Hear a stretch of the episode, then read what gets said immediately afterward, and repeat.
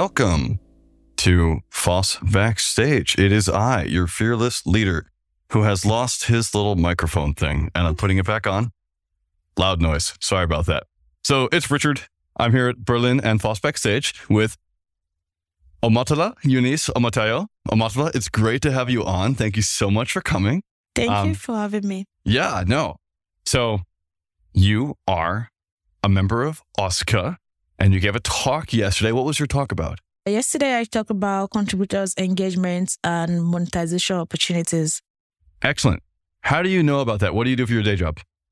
What do I do? What do you do for your day job? Okay, I work full time with Outreachy, an open source program, Yep. like a fellowship. So I serve as one of the organizers Amazing. and I manage the community there. That's awesome. Uh, yeah. I also work with Chimoney.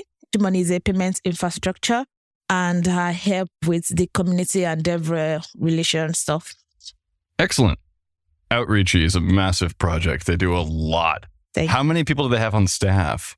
So currently, because Outreachy is like a project under Software Freedom Conservancy, Yep. we have the organizers, three organizers, and we have executive directors, and we have like other person staff from the Software Freedom Conservancy team. So, Software Freedom, Conservancy, Conservancy. the SFC, run by Karen Sandler. That's amazing. How many applications did you get this last year? Oh, we got over thousand, Six thousand. over six thousand I'm so sorry for you. So, how many people do you have to go through all those? We have application reviewers actually. Uh, Okay, we have cool. persons that review this application alongside with the Outreachy organizers. Cool. So, do you, as someone who helps out with Outreachy, who is on staff, do you specialize in a certain area of Outreachy, or are you helping everyone in Outreachy? How does that work? Okay, so personally, as a community manager, I create like support the outreachy applicants, the outreachy interns, manage communications between this group of persons and the organizers, and as well manage the social media platforms Cool. for outreachy. You can say there's a lot of conversation, advocacy on social media about what outreachy is. And if you look back a few months now since I joined the team, you'll see a massive advocacy on social media. Yeah. So that's what I do basically supporting the applicants, telling them more about the program, guiding them through every of the steps. And yeah, when the girl gets in as an intern, also supporting them, making sure everything goes well and ensuring they have a safe space and they enjoy, make the best use of the internship period. How many interns are there? The last cohort, we have over 60 60 applicants, um, Cool. interns. Yeah. interns. So, you know them all by name at some point. Maybe. Let's pretend. Sure. Okay, okay, okay. So what what I did for the last cohort is trying to I try to like create a one-on-one relationship with them Yeah. to better understand how they're enjoying the program, um, any issues they're facing, maybe they're struggling with anything, how Outreachy can better support them, you know, get to understand the open source, how they're coping with the open source space, Yeah. right? And with this, it's helped me to have uh, a better relationship with each of these interns. So I, I must say, office hours with the Outreachy interns, Cool. it's a perfect way so far to get to understand them. So, assuming that you meet with one of them, uh, each one once a month, that's two a day, which is exhausting. So, I'm just curious, how do you manage that and social media? Because I struggle with this too. I want to know what, what's the insider tips?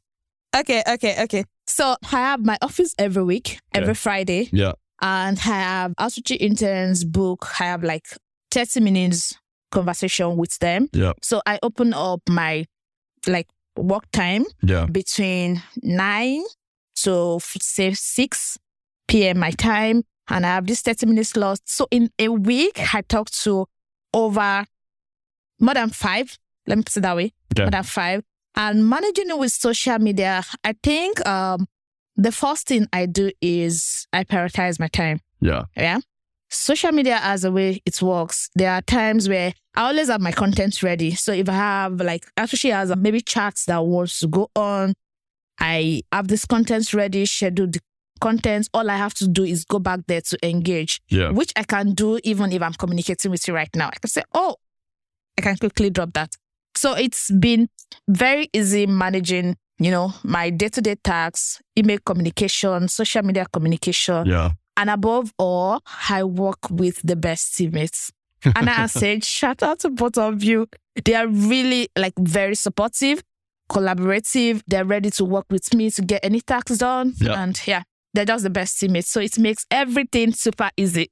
Which teammates you, are you talking about? The Outreachy team, Yeah. that's Sage and Anna. Okay, excellent. And are they also helping you with social media? Yes. Okay, cool. So you have multiple people on it all the time. Excellent. Have you found that the Twitter meltdown and the API issues where they've been closing that off has made it harder to schedule things? So Twitter closing down.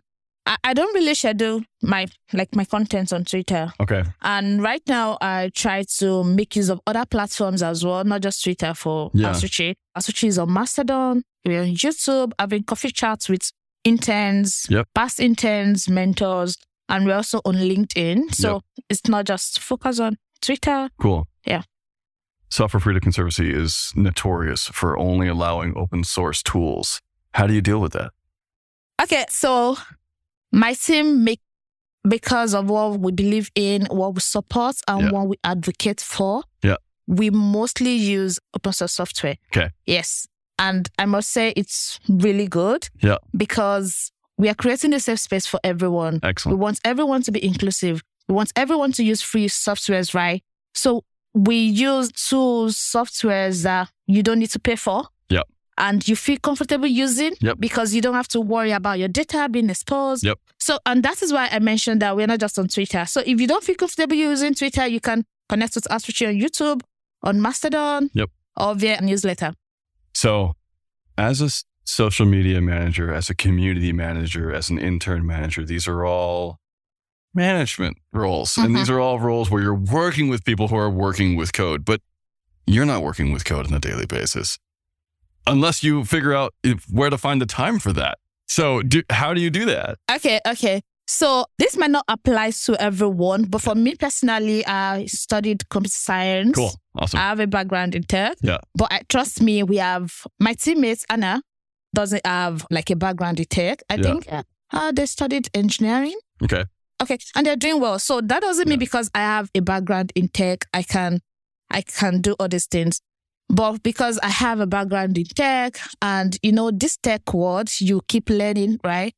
I remember since I joined the associate team, I might not get to work with coding, programming every day, Yep. but because of my experience, because of my knowledge, my skills of being ready to take up opportunities, learn more, do more research, I've had to work with my team Yep. some using some, you know, getting some tasks done Yep. technically, and yeah, I, I've been doing I've been doing very well with that. And as a community manager, developer relation manager, I think it's easier for me to communicate with developers, Yeah. communicate with people doing programming and other stuffs because of because I have the experience, I understand the terminologies. And sometimes if I don't understand, that is why documentation is there. That is Yeah. why research to know more is there. Yep. I I do it's like a primary task on my own to get to understand these things better so that I can communicate. And trust me, I I, I don't like I I make it a point of duty to ask for help. If I need my teammates to explain something, I ask questions a lot. Cool. I can reach out to my teammates. Oh, this thing, what are they trying to say? Can Yeah. you help me understand better? I understand it so I can communicate it better Yeah. with my audience. Earlier, you mentioned your time. Where do you live? Nigeria, Nigeria. Abuja, Nigeria. That's Abuja. Africa. Okay, cool. Excellent. OSCA, Open Source Community Africa, is the largest group of open source people in Africa, I Yeah. believe, but definitely in Nigeria, where it's mainly based. They have a conference for a year. Samson just announced the next one, I believe, although we don't know exactly July. when or where. Well, we know when, not where, right? Um, July, this July. year. Okay, cool. So that'll be fun. Um, yes. I'm always amazed how much energy comes out of OSCA, how many people show up for it, traveling from all over just to go to this super awesome conference. And they always seem super excited. I don't know what it is about Nigerian English, but it just seems to be like, let's go. It's really, really cool.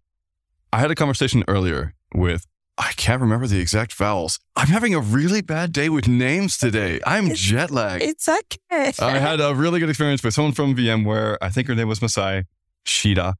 who was talking about how, without stereotyping, she was saying there's a tendency for Japanese people to be more polite and not want to interrupt and not want to ask and not want to say, Excuse me, I don't understand, because it interrupts the flow of conversation. It makes Mhm. it a bit harder Mhm. for some people with an Asian background in particular to ask questions a lot. Mhm. I've never experienced that from Nigeria. And so the question I have is Have you noticed a tendency among Nigerian developers to be like, whoa, whoa, whoa, wait a minute, what's going on? Can you explain this to me? I'm just curious if there's a if there's a cultural thing that makes it so great to get into open source because you're from Africa. Okay, one thing that I would really love to highlight is Nigerians were known to be strong, determined to Cool. get to get things done. Yeah. we are extra strong, and you know that quench for wanting to know more, Yeah. wanting to be, wanting to be. We are not really provided with these opportunities, or we don't have the right resources Yeah. but as as an individual, as Nigerians, we have these special skills, these, you know, special skills. Let me use yeah, the yeah. word. Vim, fire. Mhm. Yeah. Okay. To accomplish a lot. Yeah. To, you know, put out outputs that are really so but because we don't have the right resources in our right, Yeah. when we see opportunity to like unleash that potential that we have, Yeah. we make good use of it without looking back. Cool. So it's like there's a goal. Yeah. You don't have the right movement to get there. I just want to point out that our listeners can't see your wonderful hand motions, but thank you for them. So, yes, the right movement to get there. That's the right movement to get there. And you see or learn about an opportunity to actually be part of something, Yeah. to learn something to enhance yourself. We go in for it. I mean, fully in for it. Amazing. So, talking about Open Source Africa, Open Source Africa has been doing really so well. Just like you mentioned, it's Yep. actually the biggest community open source in Africa. Yep. And they've done well with advocacy, yeah. bringing in a lot of, you know, new contributors to open source. I, I think right now people are already aware. There's good advocacy there. People are aware that, oh, regardless of my background, there is a space I can contribute. Yep. I can be part of a solution. Yep. Part of the discussion that we had at Foss Backstage from yesterday is now people don't want to. There are goals. There are some goals why some persons actually contribute to open source. Hmm? The goal might be because you want to make. Okay. Be, okay. So there's there are different goals. Yeah. Maybe you want to empower yourself. You Yeah. want to develop your career. You want to make more money. So you see Nigerians going fully for it.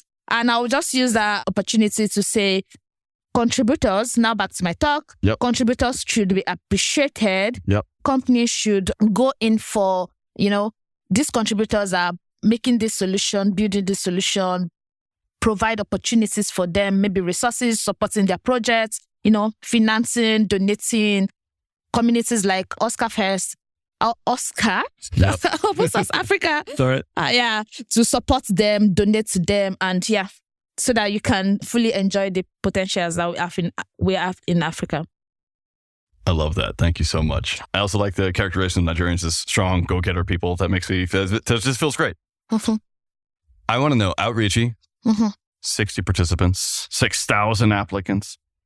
How else can Western communities show up to enable more members of OSCA, more open source contributions, more diverse people, contributors to show up? How can we do that? Any ideas? Any thoughts? And I asked Samson this question last month at State of Open too. So I, I I'm sorry if I'm if a repeating wheel here. It's, it's okay. It's okay. So I would just say countries now provide more opportunities for Cool. these persons. It might be supporting these communities that they belong to. Yeah. Internship fellowships like Outreachy. Yep. Outreachy has the potential of taking more interns. Yep. If we have the right support, you can come in as mentors to, you know, guide someone, empower someone who is just coming in and compensate compensate contributors, like appreciate their efforts cool. and be more inclusive Yeah. for programs, conferences like these and many other opportunities, you know, give them discount rates, invite them, you know, have a one-on-one conversation with them, check their contributions, highlight those people who are really contributing. Yeah. They, people want to know that they are providing, people are providing value. They want to be recognized for that. Yeah. I, I think these are just some of the ways you can support contributors. Awesome. That sounds great. Where can we support you online? Where can we find your words and what you do? I'm very active on LinkedIn and Twitter. Cool. Very, very active Yep. at elegance underscore Tolly Yep. on, on Twitter and on LinkedIn, Omotola Eunice Omotayo. And also, Outreachy is on all those platforms I mentioned earlier. Yeah. And of course, people can sign up to be mentors of Outreachy, which you did say. If you want to hear more about that, we just had Samira Goal on, who helps with mentors and talked a bit about how that's really useful as well. Thank you so much for coming on. It was really great to have you. You're welcome. Thank you for having me. So, hello, everyone. Welcome back to Foss Backstage with Richard Littauer. I'm trying to adjust my own levels today, so we'll see how this goes. But that should work. I'm here today joined by Jan Ainali. Jan, how are you doing? I'm doing great. How are you? I'm doing excellent. All right, so we're at Foss Backstage in Berlin, and Jan Ainali is here, and he is from publiccode.net. We've talked with him before on this podcast, so if you want to access that, oh, listeners, you can go to podcast.oss.org. I have not met Jan in the flesh, so there he is. He's a real person, which is very exciting, and he's given me this set of beautiful cards, which is pretty cool. There's some purple ones with nice designs, and they're kind of like playing cards. And tell me a bit about this card game. What's going on? Yes. So this is a car- card game that we simply call just the governance game, The governance game. uh, meant to get you started talking about governance in your code base. Huh. And it sort of sprung out a set of workshops where we had like post-its and large tables of papers and people were drawing stuff. Yep. And it was really like interactive, but a little bit too loose. Hmm. So we thought, like, hey, maybe maybe this could be something more reusable that we can have more uh, use more often. Yeah. Which sort of like turned us to the idea: will this become a game? And then we tried it with more like with set cards and a, and, a plan, and it worked really well to get people really hyped up about talking something boring as uh, governance That's amazing. because that is usually the thing people don't really want to talk to about in, in an open source code base. No, it's horrible. It's horrible. Yes. It sounds like government. No one wants to talk about Yes. those things. This is really cool. So there's like starting states and there's bugs and scenario. You have developed an open source public Wi-Fi management system. and other municipality have replicated it. Da, da, da, da. hmm And there's various cards like commissioning public organizations. It's amazing. So do you, well, tell me again, what does public code do?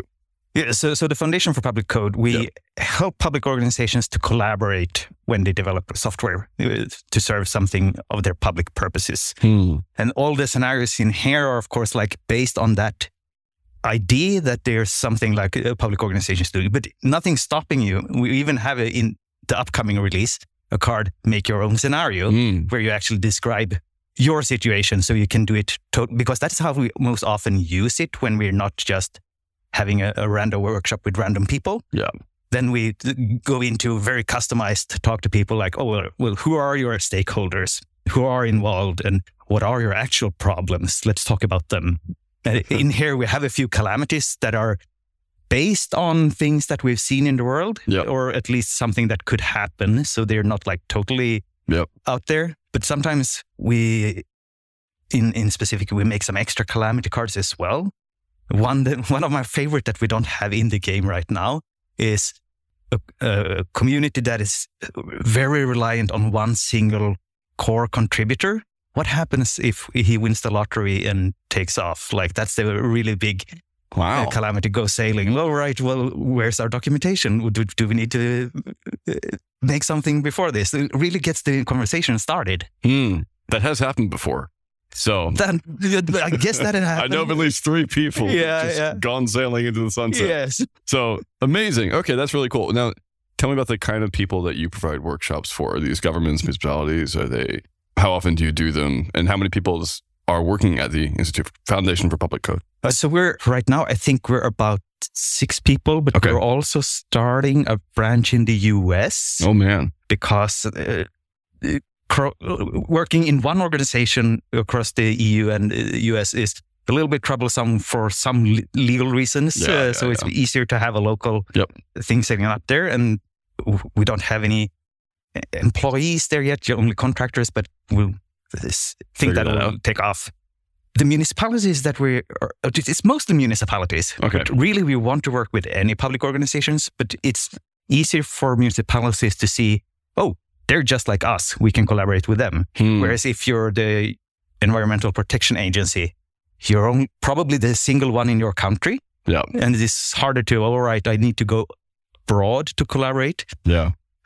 But really, that should be possible. And also for municipalities, they're also mostly the same in other countries as well. They're serving the same purposes, very basic ones for the residents. Hmm. So whatever they digital things, tools they have, it's probably applicable elsewhere as well. Excellent. Are you talking about this work in your talk?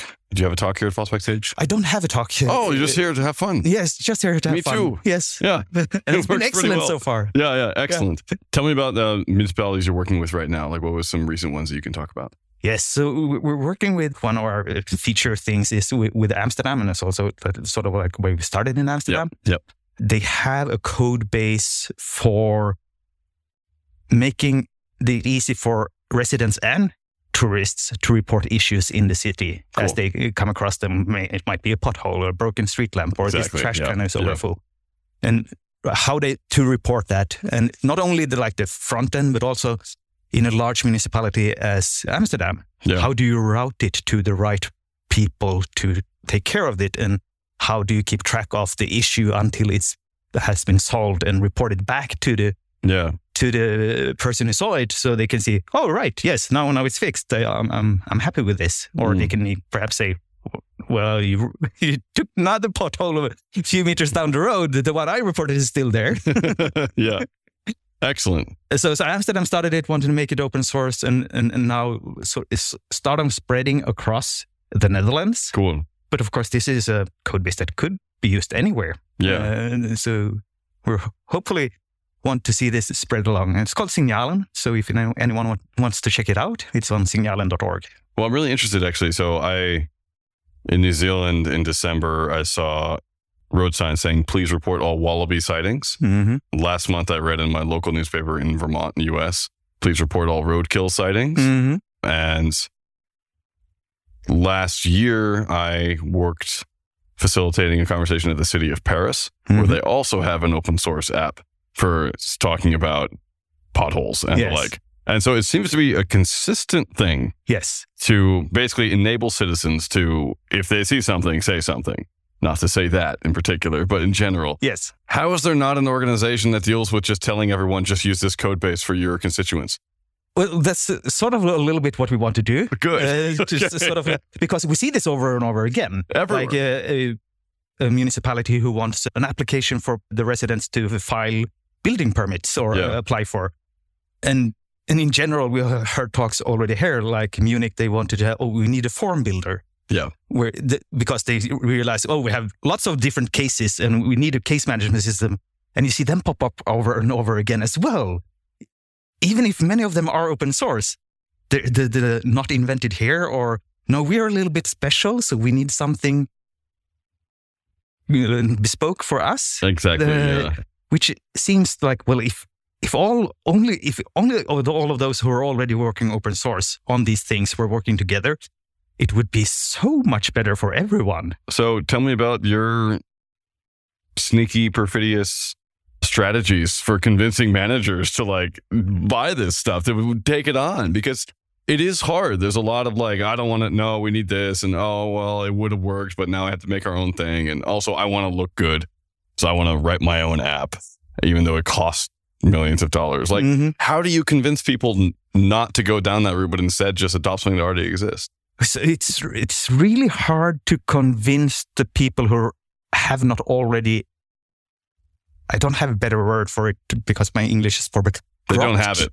Yeah, they, ha- It- haven't got it. Yes, if they haven't got the like the core idea of open source, Yeah. it's really hard to convince someone to to really understand that you're building upon each other step by step, incrementally. Yeah. Sometimes you, we say building on the shoulders of giants, but I think that's a little bit like too big because what we're really just doing is we're, we're building small increments over Building on the shoulders of humans. Yes, of humans and like everyday people. But if everyone is chipping in, it's actually going to be so much better over time. Yeah. And if you have something that is consistent, like a public organization where you have a long term strategy that they're going to be around for a long time, those small things add up really quickly and scale really well with several municipalities.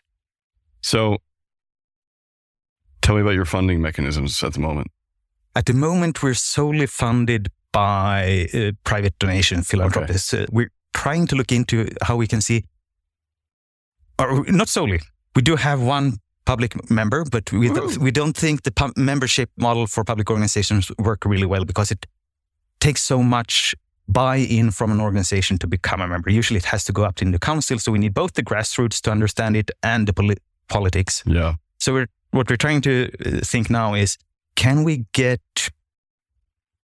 the OSPOS at a federal, the national level Yep. to understand it? And oh, all our municipalities need help with that. Yeah. And there are things that they cannot do right now because usually you have some sort of like municipal laws uh, stating that what mandate it had that they only can serve their own constituency. So Yep. things are going to fall in between the cracks, and that's where we think that like we can take care of the, all the things that are in bet- between the cracks. That which is usually the the collaboration things like Yeah. who is going to host the mailing server. Can we host a mailing server for another municipality where we're talking about and announcing new releases and stuff like that? Yeah.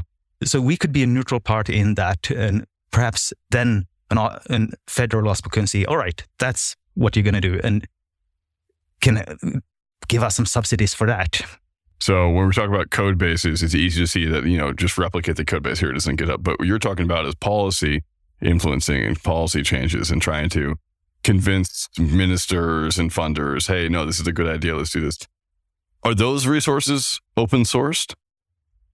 The stuff that you use to convince people? Yes, well, everything we do is, is open source. So Cool. uh, we release everything C- CC0. The game here is CC0. Uh, and it, it, Cool. we, we, we recently, we sort of like said, well, now it's version 1.0 because now any anyone could actually go to a printer. We have printing uh, documents so you can just order your own decks. Excellent. And we actually, we were so happy. The Beeck Center in the US were uh, trying that out and did their own prints, and it actually worked quite fine. So we're we're happy to say, and they didn't even tell us until after. So that was they didn't even need to ask us. So apparently the documentation is good enough for someone to to just go print your own game. Where can people find that documentation? Governancegame.publiccode.net. Cool. So there's a big uh, OFE study about the power of open source that came out last year or maybe the year before. The Time flies. millions of dollars. Yeah. It's, it's been like, what, 10 years since COVID started? Tell me about whether or not you've had any inroads outside the Netherlands yet. Because I know that the EU tends to be very internally looking, but also kind of building walls, kind of digital sovereignty, kind of let's figure out how do we make this happen for ourselves. But surely it must be easy to, to work in, in the EU outside the Netherlands. How's that going? Yes. So, so we do have a lot of conversations both in France, Italy, Sweden, but how our process is formed about stewardship and uh, our standard for public code that we talked in our uh, last talk, Yeah. we haven't seen the, the buy-in that we want to see to really say, oh, now you're in incubation with us and Yeah. we're serving you. But there certainly is interest, and uh, I've been carrying around a bunch of standard for public codes here at the conference, and people are almost grabbing them out of my arms. Good. So that's really, really good. Yeah. Have you noticed any massive cultural differences? Like, is it harder to work with Finns or something? Like, what I've, what we have noticed Not is, to stereotype and not to, no, you know, but, what we have yeah. noticed is that the reasons for open source, even within the like the the, the champions and the the people who are passionate, it's very different, Yeah. uh, even across Europe. Hmm. So when we're talking about perhaps Sweden, people are thinking about it's going to be a cost saving. Yeah. When we're talking about Italy, it's more about uh, like transparency. Hmm. So people want to have access to the code that the the public organizations are building. Hmm. So it's, it's a little bit like uh, fr- always like coming back to sort of like the four freedoms, but uh, Yeah. different aspects are more important depending on where you come from. Hmm. Okay, so we have a reporting app. That's some civic stuff. What's next? What's the next thing you're working on? Yes, that's a little bit hard to do. We hope Yeah. that we will be working with the Open Fisca, Cool. which is a French code base, trying to use rules as code and, and simulate Hmm. changes. So I've been talking with them for a long time. It's a community who is already diverse, but also a little bit struggling since their funding is not always consistent, even Yeah, across governments. Yeah. So, so, but that's where we have had the most uh, interesting talks, and it's a f- very fascinating code base. Interesting. Cool. FIC, Open- FISCA? Yeah. Cool. You bring up a good point. Funding is really important to be consistent. When you work in the political sphere, there's always a possibility of backlash. Mhm. Uh, we again heard that at the keynote yesterday Yes. about Munich, and we all know Yeah. like Munich tried to do stuff, then just things didn't work. And we also saw that in Brazil. We've seen that in South Africa.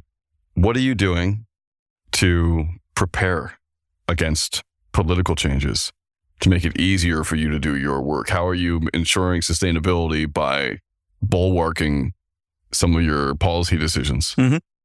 So, so that's actually a very good reason for the collaboration across borders, Hmm. because it's unlikely that everyone would change at the same time. Yeah. So if, if a code base like a reporting app from Amsterdam would also be used in, in Germany, Yeah.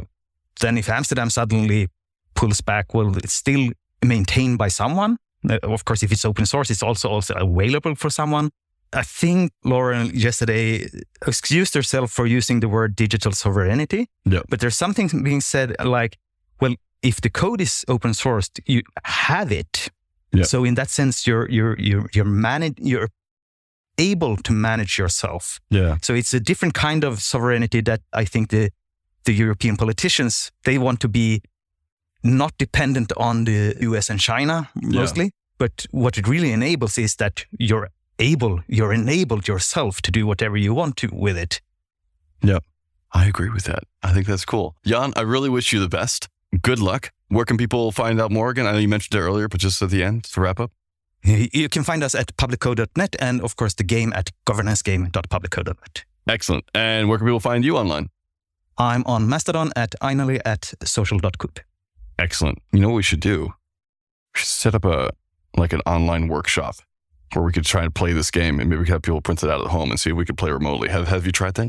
We have tried it, that, and we also do have a version for Excalidraw where Okay, cool. everything is Yeah. uh, digitalized. However, standing around a small table for people where everyone can pull the cards, it's much more quicker and interactive, and people are. Especially if you're not talking to digital natives, Yeah. they love the cards so much more. It's it's a. Uh, I, I'm a big engaged. card player, so I don't I don't know if I need to be a digital native to enjoy cards. There you have it, folks. Jan Ainali, thank you so much for coming on. Kitos, that was excellent. Thank you, Rich. And um, have fun here at the conference. Thanks.